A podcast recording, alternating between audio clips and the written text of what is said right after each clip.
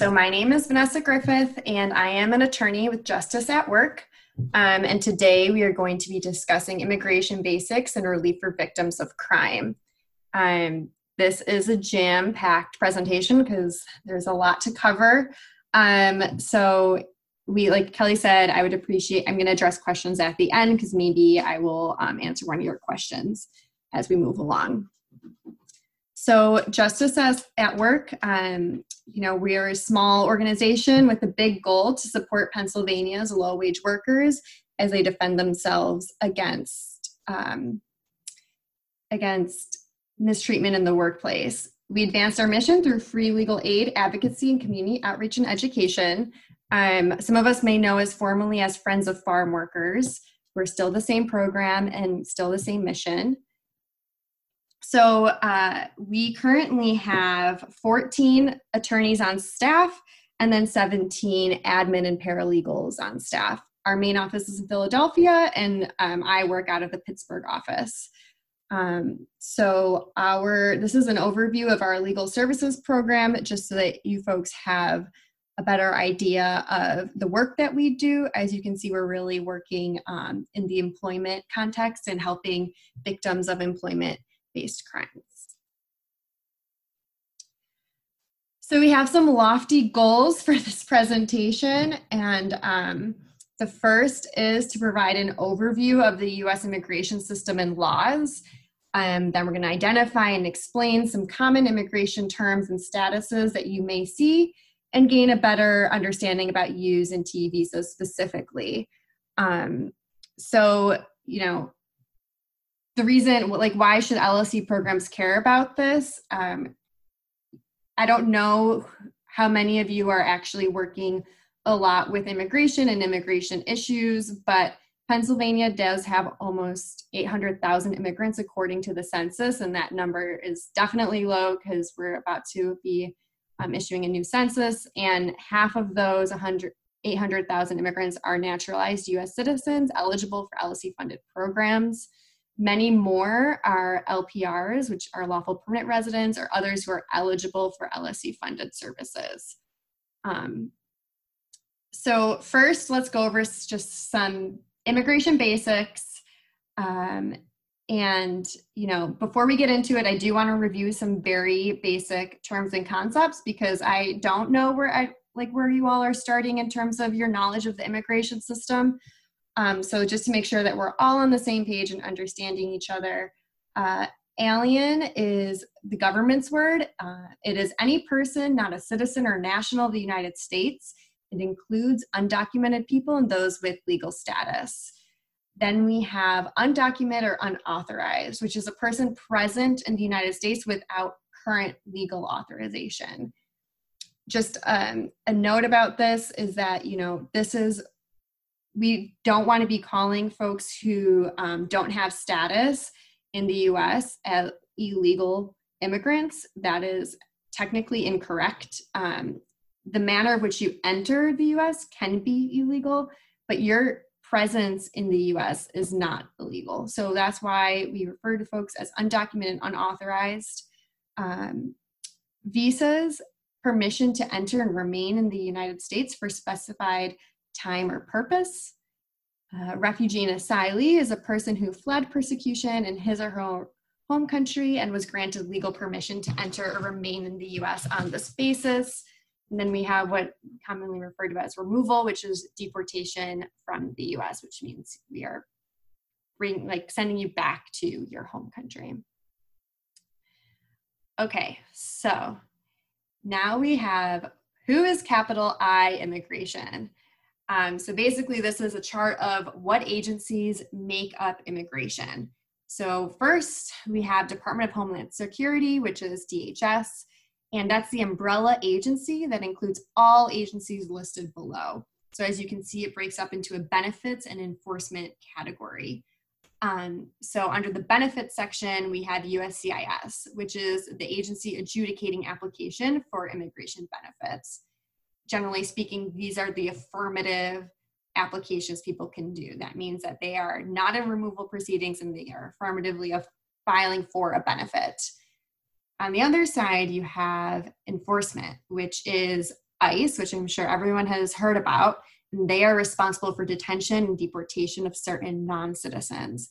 They are also the prosecutors in immigration court.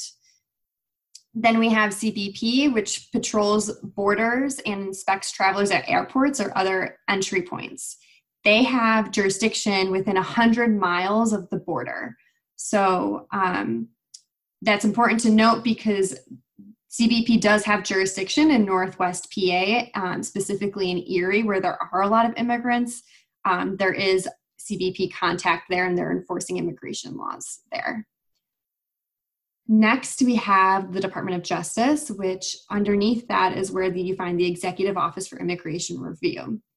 This is essentially all the immigration courts, the Board of Immigration Appeals in Virginia, which is referred to as the BIA, and the adjudicative body that makes decisions about cases and deportation proceedings. Then we have Department of State, which is the agency issuing visas, and not on here, but is also in the immigration mix, as you will, is the Department of Labor, which is dealing with employment visa situations. So, the first tip I can kind of give to you is if you don't know what agency you're dealing with, someone comes to you and says, I like, you can't figure out where in the process they are, get the address that is on the notice if there is one. And you can always ask the person you're working with to send you a picture of the notice. And that address can get you a lot of information about what is going on and where you may be in this whole mix of an immigration system. Okay, so cat just generally speaking, categories of immigrants.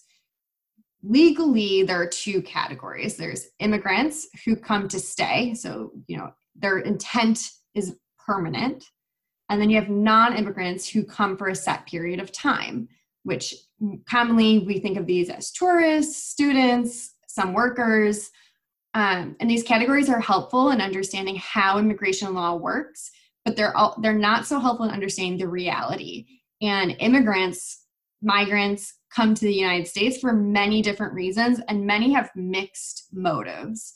Um, and we're going to discuss categories of immigrants more in depth later on, but this is just to give you kind of a an eagle eye approach to this.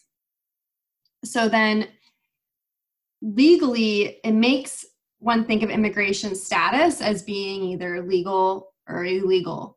And in reality, it's way more complex than that. And I think it is helpful to think of immigration status as a spectrum instead of just one or the other. US citizenship being the strongest and most permanent, and then no status being like on the whole other end of the spectrum. So, for example, you might have US citizen, then it might go to lawful permanent resident, then conditional lawful permanent resident, which is like a precursor to LPRs. Then you'll have like refugee and asylees, which is long term, no expiration date. Then large number of non-immigrant statuses. Then you have temporary statuses like daca and tps which don't really aren't don't give you like immigration benefits but at least you get work authorization and then you have undocumented persons. And people are ebbing and flowing between these and could have like a could be a non-immigrant but have a pending green card application which gets them certain things. So that's why it's better to view this as a spectrum than just legal versus illegal or immigrant versus non-immigrant. Um, and this is just kind of a quick overview of the landscape uh, and what how this kind of breaks up so to give you a better idea of um, the concept of undocumented and what it means we're going to be looking at manners of entry um, so entry, like how did the immigrant get here? We have lawfully, which with an immigrant or non-immigrant visa. So um, a visa is a permission from the US Department of State for a certain person to enter the US. Usually a person applies for a visa at the US Embassy in their home country or in a third country. Right, so these are both immigrant and non-immigrant visas, what we just discussed. Um, if you have a visa, what happens at a port of entry? An officer from CBP will review the visa and any accompanying documents and decide whether to let the person enter the United States. It helps to think of a visa as permission to present yourself at the border, not permission to enter the US. the CBP officer will make the determination regarding entry and they have that discretion. So, other manners of entry. Um, some non citizens enter the United States without a visa and without being inspected by CBP. Uh, the term of art that we call, um, that we refer to these folks as are EWIs, entry without inspection. So, just to note again, legal entry is not an option for most EWIs. The US government would not issue them a visa to enter, which is why they resort to, um, to crossing the border, to um, entering without inspection. So, manner of entry versus current immigration status. There is a difference between a person's manner of entry and their current immigration status. Many immigrants in the US who are undocumented actually entered the US legally on a visa and then overstayed their time here or violated the terms of their status in some way. Also, there are people entered without inspection who have gained legal status after that illegal entry. Um, so we're going to lightly touch on removal and deportation and detention. This is a huge category. We could talk all day about this, but I'm frankly not an expert in this. I'm working more on the affirmative side. So I'm just going to go through some points here. Um, so, removal and deportation.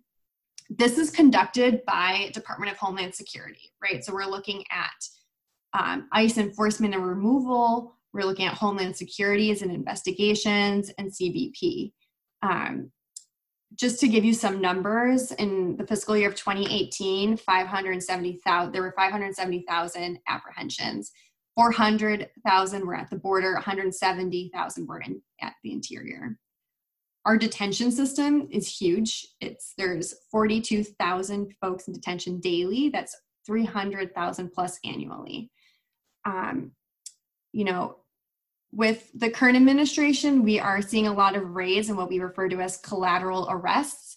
That means if ICE shows up at someone's house looking for a very for a specific person, and then they see other folks there that um, are undocumented, or they learn that they're undocumented, they will also take those folks into the detention or place them into removal proceedings most people detained by ICE have a right to a hearing before a judge orders them deported. Um, and removal proceedings basically begin when the charging documents are filed with the immigration court.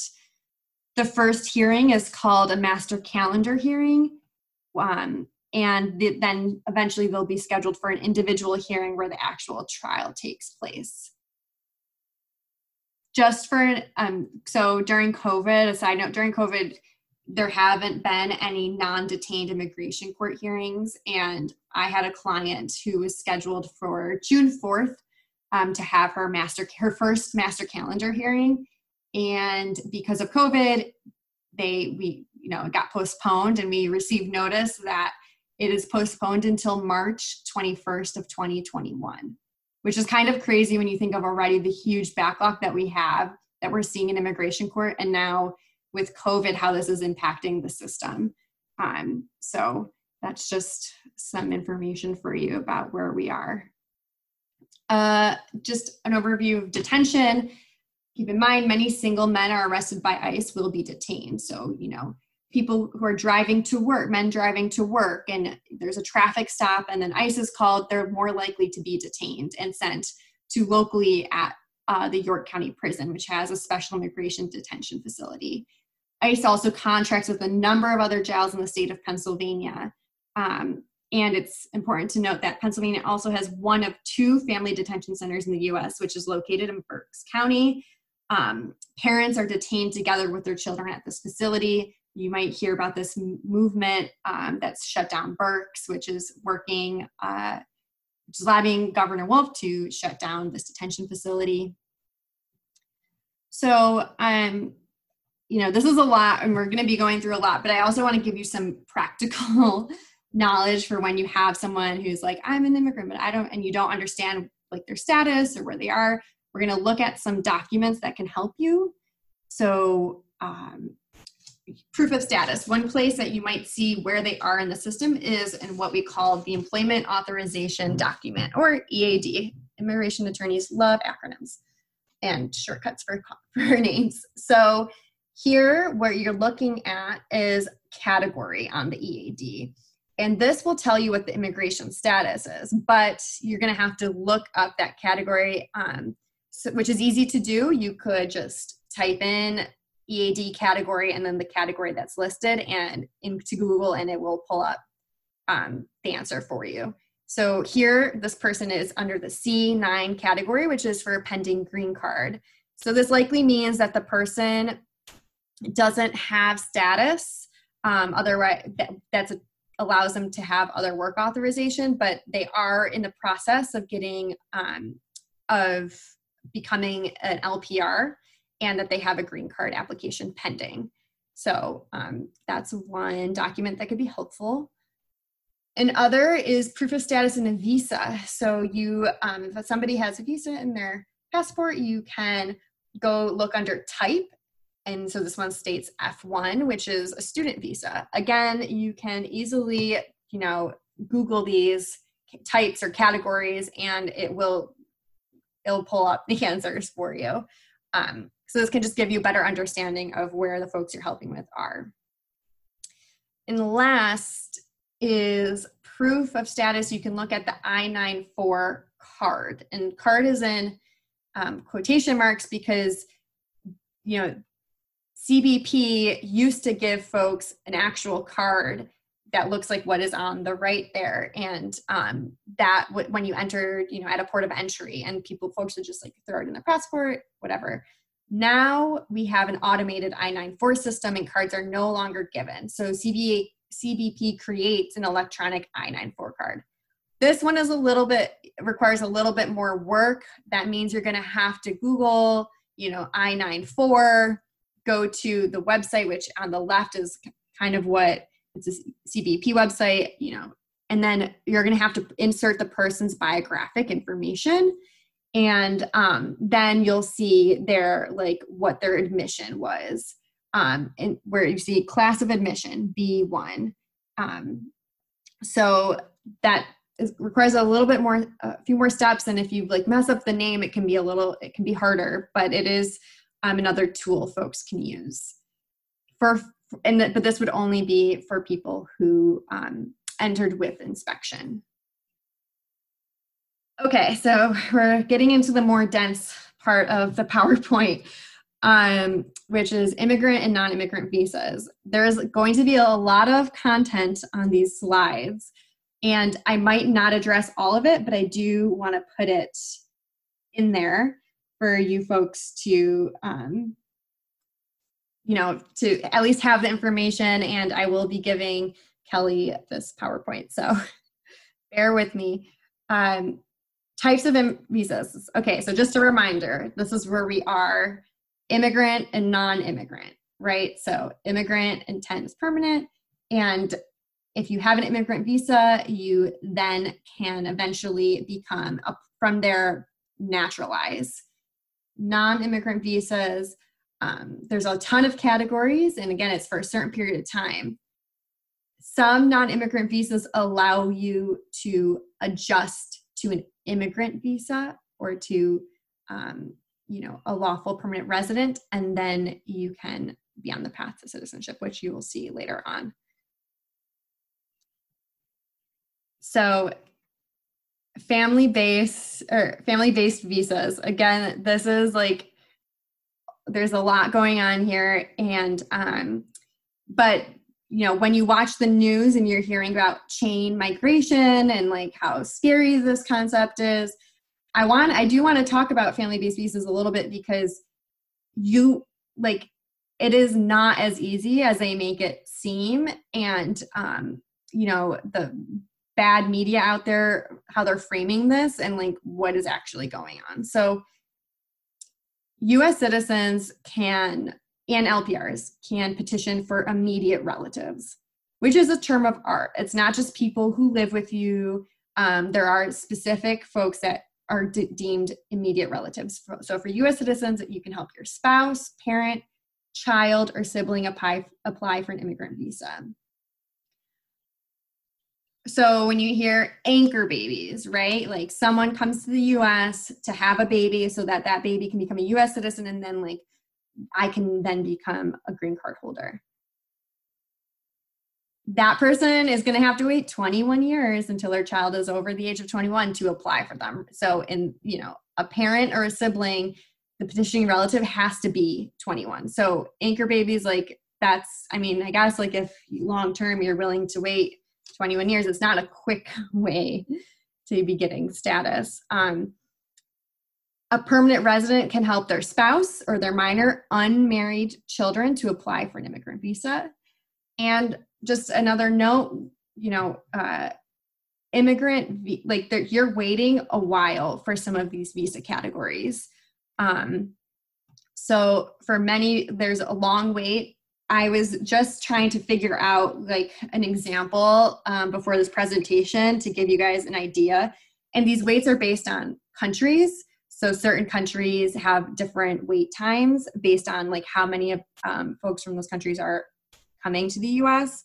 So for um, a U.S. citizen to petition for their unmarried son or daughter who's over the age of 21 they're right now adjudicating cases from 1997 which is like over 20 years a person's waiting. So there's just this isn't always a quick way to get status. Um, and again it depends on the relate the, the length of wait depends on the immigration status of the petitioner. Are you a us citizen or an lpr and then the familial relationship between the two parties and the person's country of origin you're going to be looking at a visa bulletin. It's very complicated, um, but I do just want to like touch on that. And um, another thing that's really complicated that people don't understand is there's a difference between adjusting status and consular processing. So adjusting status is limited people who ha- who have made a lawful entry into the United States are qualified for special exceptions um, and can adjust to without leaving the country. Um, but in general, most people have to do consular processing when they want to adjust. So, say you overstayed and you now you, you're married to a U.S. citizen, like you're gonna. A lot of people are gonna have to consular process, and the reason that this is an issue is to consular process. You need to be deemed admissible to the United States. And there are a huge number of criminal grounds for criminal inadmissibility. You don't need to be convicted to trigger these. And the biggest place clients get tripped up with immigration violate it get tripped up is with immigration violations. So like past negative immigration history. Um, so you know you entered the U.S. EWI without inspection, and now you have like unlawful presence you know these can trigger all different bars for consular processing and so you might leave the country so that you could adjust to become an LPR because you're married to a US citizen. But the moment you leave, you're triggering bars, and now you're no longer admissible to re enter. Again, this is like very complicated, and at least at job, we don't do family based visas and whenever folks are coming to us with like these complicated questions we are always referring out because um, it's changing and uh, we just want to make sure that people are getting in-depth advice about this. Vanessa i'm sorry this is kelly. If i could just interrupt for the yes. attorneys on the webinar i just launched the first of the two poll questions. If you could please just respond yes or no so i can track your participation. I will leave this up for one minute and Vanessa, you're free to continue now. Thank you. Okay. Um, sorry. So, uh, diversity visas. This is exactly what it sounds like. It's a lottery for a green card. I'm not going to talk much about this. It is a thing. There's 50,000 green cards a year that are given through the, this program. It's not valid or it's not available to someone in the United States. There is a lot of fraud surrounding this lottery, but again, it is real. So if somebody says that they have a diversity visa, they may actually have one. And you do need to like certain countries are excluded from this program which are high population countries. So you know countries that we typically in the us see a lot of folks immigrating from we do like those are usually excluded. And you can look this up. Um, and there is a 1% chance of winning it so. But it's out there. And it is an immigrant visa um, and okay sorry so employment based visas. There are both permanent and non permanent employment based visas, which means the intent is, could be permanent or non permanent. Um, I so employers can sponsor extraordinary, professional, other skilled, and you can't see my fingers, but I'm putting them in quotes, unskilled workers, um, and that you know they can sponsor. I'm not going to focus too much on this either because generally speaking, employers are the ones in control of this process, and a person can't just apply for one without an employer agreeing to sponsor them. So it's just good to know that this is a complex process involving the Department of Labor, and it's not as easy, again, as the media and others might make it seem. So, um, the employer must prove that they can't find a worker domestically due to shortage, and this all is, you know, this is part of the Department of Labor process. There are very few visas available for unskilled workers, but there are many labor shortages, especially in Pennsylvania.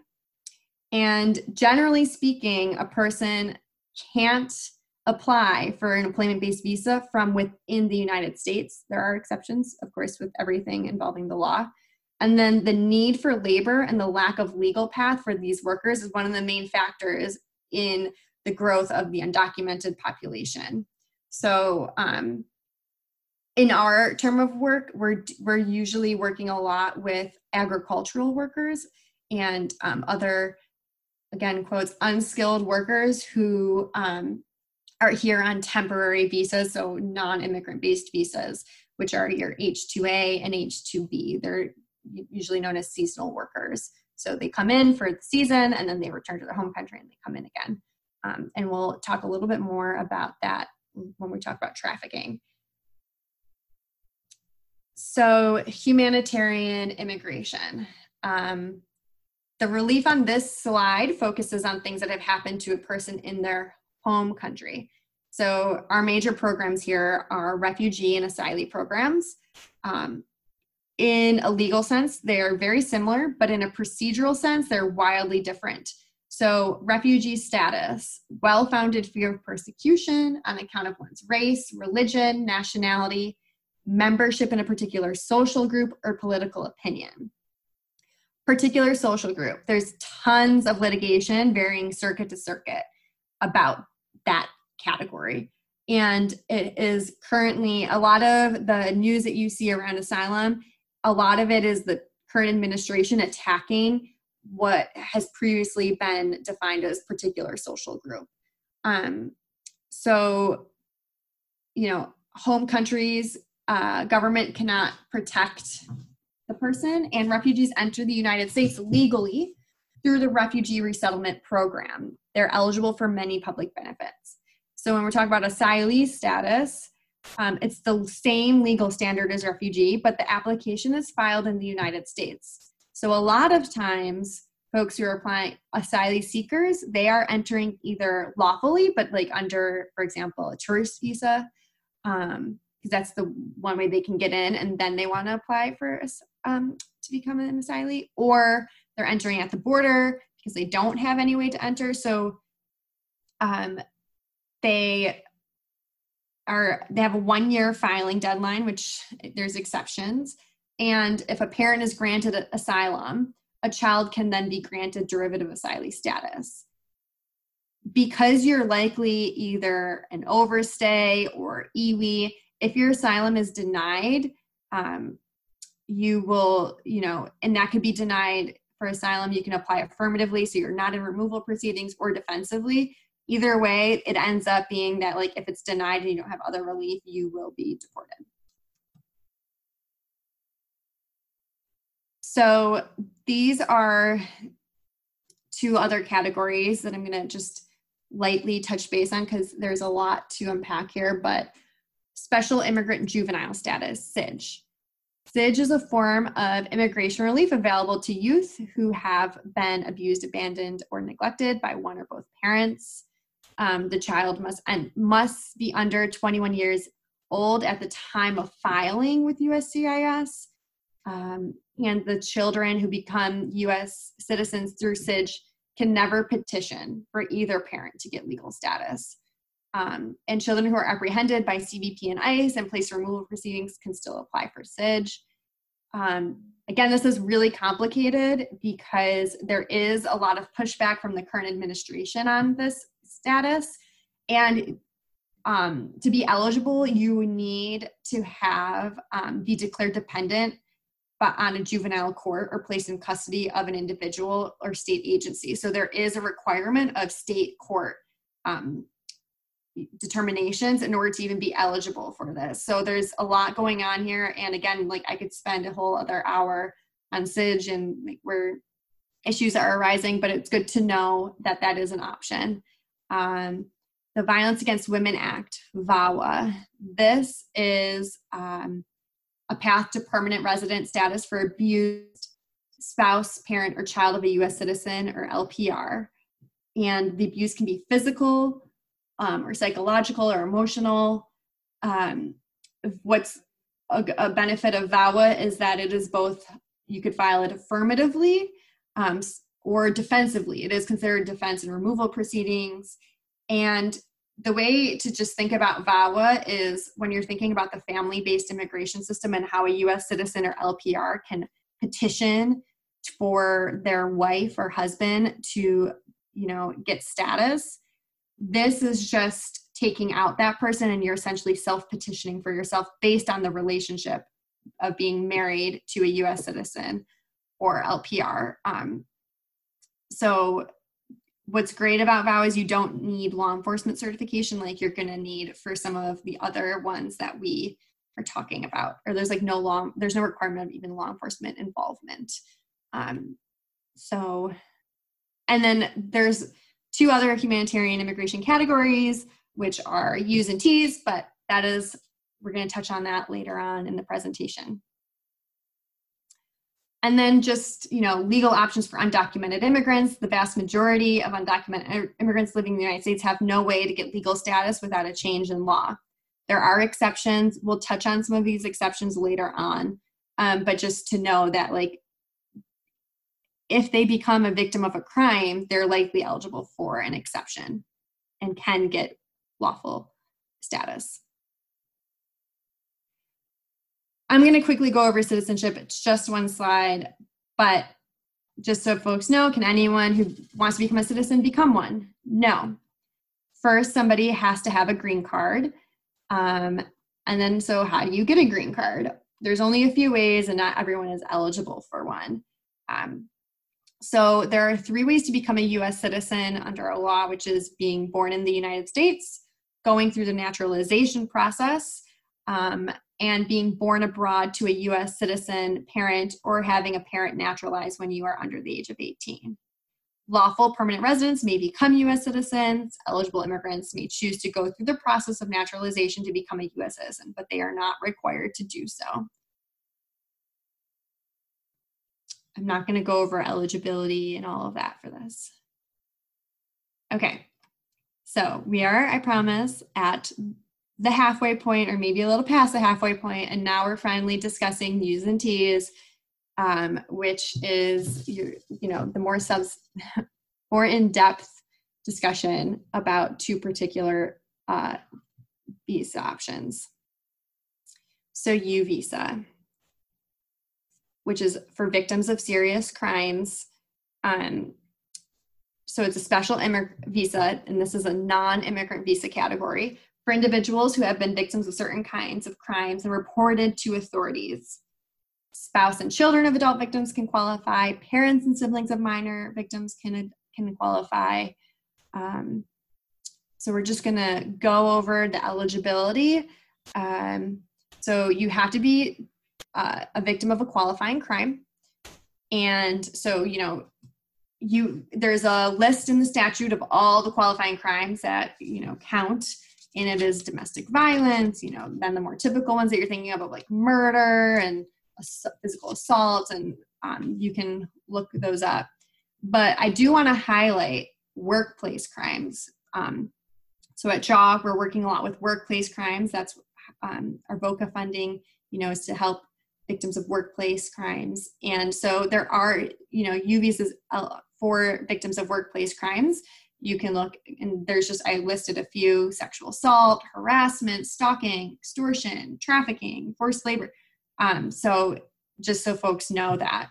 Um, you do there has to be helpfulness to law enforcement so you have to be reporting to police or a law enforcement agency and complying with any reasonable requests from law enforcement officers so um, this means that a certification by a law enforcement agency is required um, and then you also have substantial physical and mental harm. So you need to show that you've suffered substantial physical or mental harm. This um, is usually presumed for victims of violence you know um, it's just easier for uscis to like understand how there was definitely substantial physical or mental harm. It is a hurdle that we face in employment based u visas because we have to be more creative and like showing how um, workplace harassment is substantial mental harm and physical harm in some cases um, so it requires, at least at JAWG, for us to like really like pull that out for USCIS. Um, and then what's, you know, talking about like undocumented folks who um, may be eligible for status, this is one of the categories. Uh, there's very generous waivers of grounds of inadmissibility associated with the U visa, which means that um, you know you could have been in the United States, and this will be the same for the T visa. You could have been in the United States for 10 years and then you became a victim of a serious crime you did all of the things you needed to do you reported you know you maybe even testified and now you're eligible for a u visa and we can apply for a waiver of admissibility for the 10 you know the unlawful presence or whatever inadmissibility you have um, and it's you know if we argue it correctly it could it could be waived. So this is a great option to think of um, for some folks.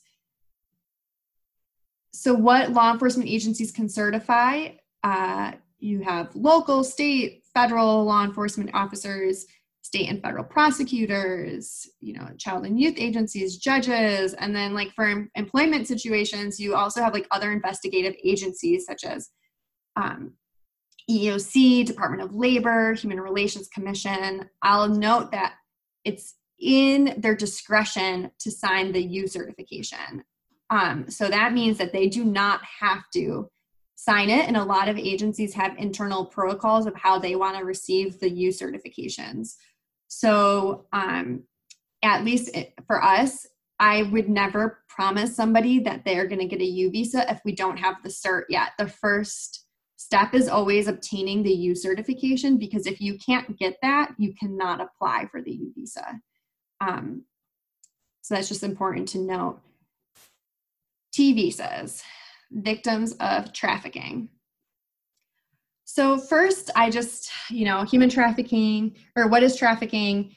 And I, I just want to address that there's like a very common misconception that um, there needs to be a crossing of a border for the crime of trafficking to have occurred. Um, and let's blame this on the fact that it's called trafficking, right? Traffic, movement, trafficking, um, drug trafficking, even, right? So, but really when we're looking at human trafficking that there is no requirement that there's a crossing of a border for a person to be deemed a victim of trafficking that's human smuggling human smuggling is consensual it's a method of securing unlawful entry to a country it usually involves a fee paid by a person being smuggled the relationship with the smuggler usually ends um, usually ends upon arrival in the destination country. And um, smuggling can turn to trafficking. I said I wasn't going to do this, but I did see some questions in the chat that I can quickly answer, which is yes, law enforcement certifications are only good for six months. You would have to ask them to renew it. And yes, VAWA is only for, for if you were married to, legally married to a US citizen or LPR. Okay. Sorry, I said I wasn't going to do that, but I couldn't help it. Um, so back to smuggling trafficking. It's good to know that smuggling can turn into trafficking. You could have agreed to enter into that smuggling relationship and then it's transformed into trafficking.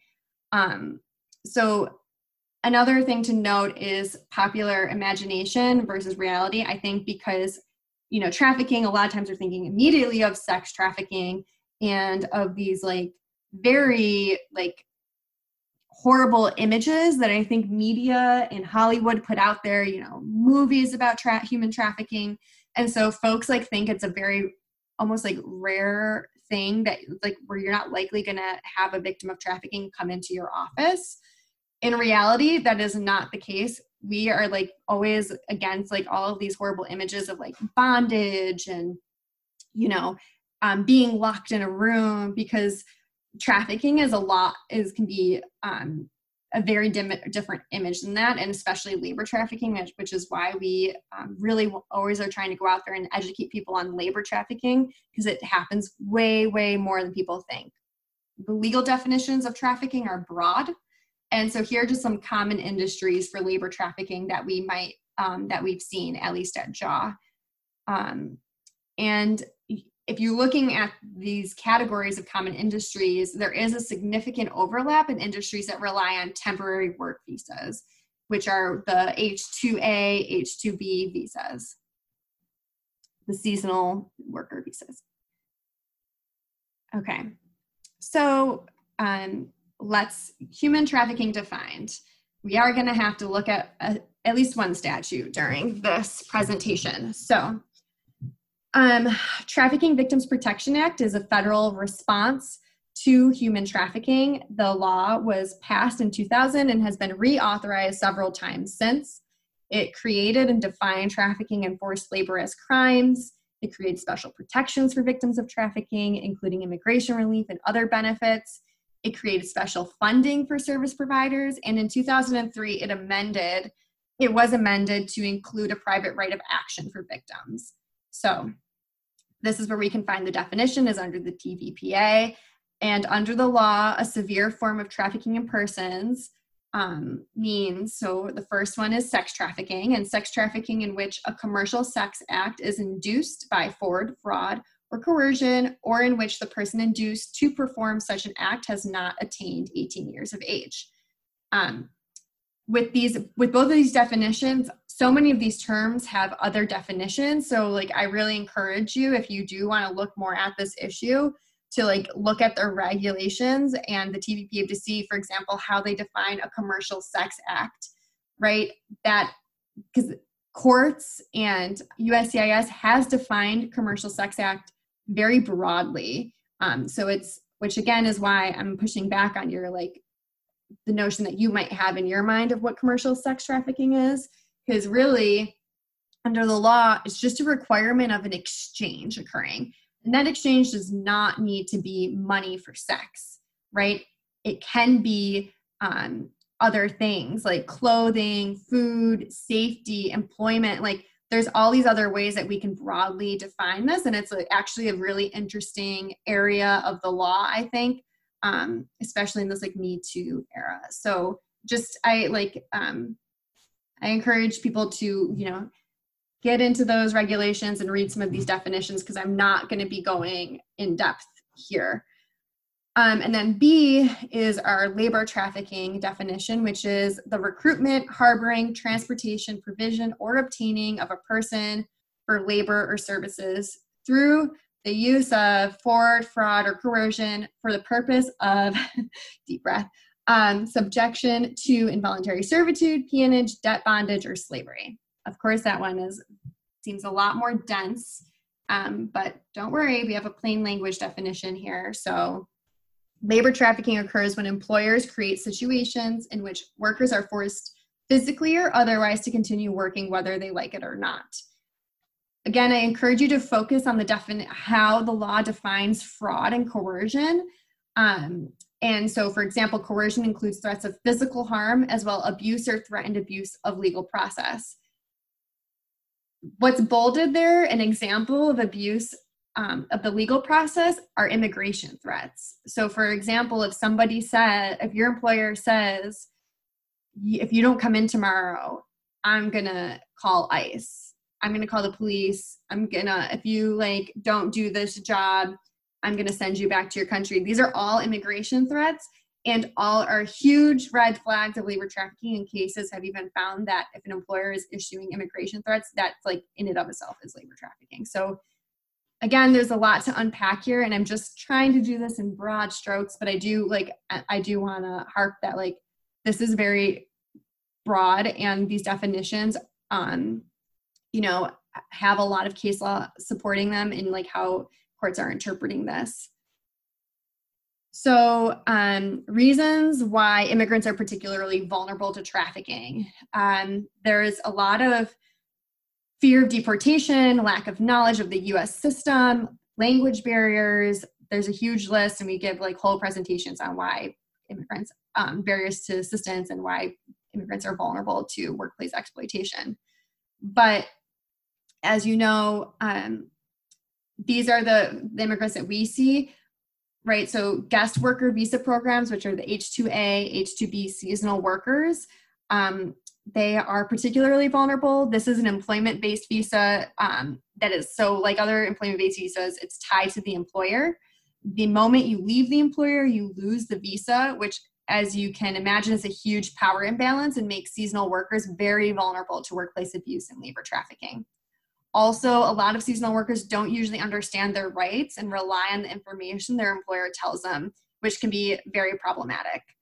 And then um, undocumented immigrants and just generally any immigrant that's lacking employment opportunities can become susceptible to labor trafficking. So, after that intro, let's look at eligibility. Um, Again, the T visa is for victims of human trafficking. It's also designed as a tool for law enforcement agencies to uncover human trafficking. It is very similar to the U visa in structure. So you have to be a victim of a severe form of trafficking. So you're going to have to look at the regulations and the laws to see do you meet the definition of sex trafficking and labor trafficking. Then you have to prove that you are in the United States on account of trafficking. If somebody leaves the US after their trafficking experience, they are no longer eligible for the T visa. Um, so you have to comply with reasonable requests from assistance from law enforcement. The pro to this is that you do not need a law enforcement certification to apply. So you need to report the trafficking. And, you know, if an agency does investigate, you do need to um, cooperate, but they do not need to sign the certification. Um, so we just have to show that we requested it. Would you, and then you have to show that you would suffer hardship involving extreme and unusual circumstances if removed from the US. And again, there are very generous waivers of grounds of inadmissibility. You can be in the US for 20 years and and start a new job and be and be a victim of trafficking and now be eligible for the T visa and then um, you know eventually adjust to LPR and maybe even naturalize. So it is a great path forward. Um, so this is kind of what we're seeing. And this is, I just wanted to put this in here so you guys can better understand like why I'm so against these Hollywood images of trafficking, right? So you can see like a person could be either recruited from their home country to travel to the US. So like guest workers, seasonal workers, um, or they were recruited unlawfully. Um, they could, a person could have been hired in the US without work authorization, and that's how they entered into their trafficking situation. Um, when we're looking at the, you know, how, like, what facts support force, fraud, or coercion, um, you can, under fraud, promise promises about wages, housing, or like employers that say, hey, I can get you a green card. No, they can't. So that is, but a lot of folks don't know that and they think that they can. So then they enter into like their, you know, are exploited at work and stay in the situation because they think that they're going to get a green card out of it. Um, serious threats of harm, again, immigration threats, violent behavior, blacklisting, saying, you know, I'm going to tell everyone not to hire you, um, scheme, pattern, or plan, withholding pay to compel work, uh, verbal abuse and humiliation, isolation and controlled activities, um, exploiting vulnerabilities, and then what looks what is like what makes up labor trafficking right? These folks are work could be working very long hours significant amounts of under unpaid labor lack of access to bathrooms adequate food and water just overall dangerous working conditions untreated injuries. So i just like this is just like a very small set of facts that could be supporting how we're breaking up the labor trafficking um, definition why isn't it? Okay. Um, U and T visa benefits. So what's so great about these um, is that they are non-immigrant visas. They give you four years of lawful immigration status.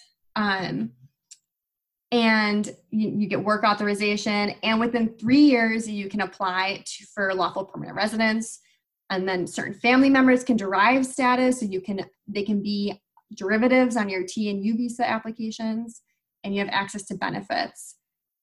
I will say that now U visas are taking forever because of the backlog. So um, if you do see someone that you think is U visa eligible, I like strongly encourage you to also try to see if they're eligible for any other immigration relief because the whatever other immigration relief they're eligible for will likely be way quicker than a U visa, which is right now if i sent in a u visa application the person probably isn't going to actually get the u visa for 10 years which is absurd and crazy.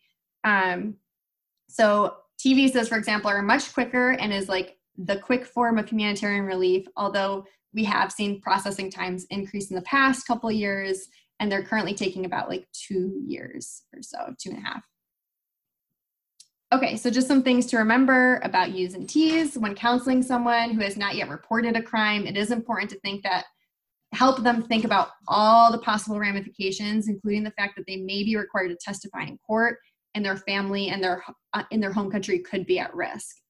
Um, especially for folks who are undocumented, you really want to like play out all the scenarios. Okay, so just quickly i'm gonna you know go through this. I know we're running out of time. Reminders and tips. Um, again i just want to stress as lsc funded orgs you can usually you know at least all of the humanitarian bases you are likely can serve them. So there's a link here you know so you can like visit what immigrant what immigrants you're allowed to serve but i just want to stress that a lot of you could be serving these folks um, language access is huge. All federally funded legal aid agencies must provide interpretation and translation free of charge to clients who need it. Um, make use of language line services when necessary, including at intake. So, you know, I encourage you all to think about what foreign languages are spoken by um, most by the re- by in the regions that you serve are your flyers and telephone system and website um, and for and frontline staff equipped to meet that need and just again think about you know barriers to seeking assistance like why folks have such a hard time getting assistance and asking for help is because of language access uh, no familiarity with the us or state systems they're unaware of rights or availability of services economic concerns. So not only like do the, is there this assumption that assistance is unaffordable but also you know fear that if they do you know talk to someone about a workplace crime that the employer would threaten or retaliate against them and then they lose their job and how are they going to support their family? Um, other like work and childcare demands um, literacy and education levels and of course fear of deportation. Um, so all of these affect immigrants and why they might be having trouble accessing any like seeking any assistance not just immigration. Um so just some tips you know know who the reputable immigration legal service providers are. Immigration law is complicated and the stakes are very, very high. Call experts for advice. And clients should be aware of notario fraud and immigration services fraud. Um, when to call JAW, you know, someone is having an issue at work, lives or works in Pennsylvania, you have questions about workplace immigration relief and are seeking technical assistance. You want to organize an educational event or are looking for educational materials. You're not sure whether someone is an attorney or something seems off by the legal representation your um, client is receiving. So we have a Pittsburgh and Philadelphia office. We service the whole state of Pennsylvania. Um, we are all working from home, but there are folks, we are going into the office uh, to collect mail and stuff, and then we're answering the phones for like we're, we are fully operating um, just remotely. And here's just some of my information. I'm sorry that this went for so long, but I am well um, open to other to some questions in the few minutes we have left. I'm going to open the chat box. Um, while you do that, and while people may type in any questions that they have, I'm just going to launch the second of the CLE poll boxes. Attorneys on the webinar, please respond to the question. Non-attorneys, it won't hurt anything if you do respond. Um, it's just not necessary. Um, and I believe there is one question in there, Vanessa. Yes, I do see the question. Um, so, unfortunately, both U and T visas are not removal def- are not defenses to removal. So you can't apply for that and have it adjudicated by um, the immigration judge. What usually, well, what we've seen happen is, you know, someone is in removal proceedings and they have a pending T visa, for example, or U visa. Um, and the judge might grant continuances or put them on like a um, status docket to uh, and then like to wait to see how USCIS adjudicates the case. And if it's approved then you can like close the immigration case. But no they're not defenses unfortunately uh, does an LSC program have to see a certification to help someone eligible for a U visa I do not believe so. Um, right? Because that's just one, I think like you need to know if the person is a victim of um a, of a serious crime. And if we look at I think like you can look at the regs and see because it's not just you like they don't just have to be eligible for U visas. They could have been victims of other crimes to still be eligible for LSC programs. But I would double check that. Anybody have any more questions that you'd like to type in before it's time to end the webinar? While we wait to see if any come in, I'd just like to thank you, Vanessa, for being with us today and for doing this presentation. We really appreciate it. And we got some good information. And I encourage anyone, my email's here, my phone number's here. Please, if you have any questions or um, want to talk more, you can definitely reach out to me. Um, I always appreciate it when present like, presenters uh, answer my questions if I ask them like via email or anything. So feel free. We're very approachable. Okay. Well, everybody have a wonderful weekend. And um, for those who will be joining Monday's webinar, the um, registration link was sent out. So um, that was the one that was to be determined and it finally got scheduled. So we'll see you Monday. Thanks, everyone. Thanks, Vanessa. Take care. Great. Thank you. You too. Bye bye.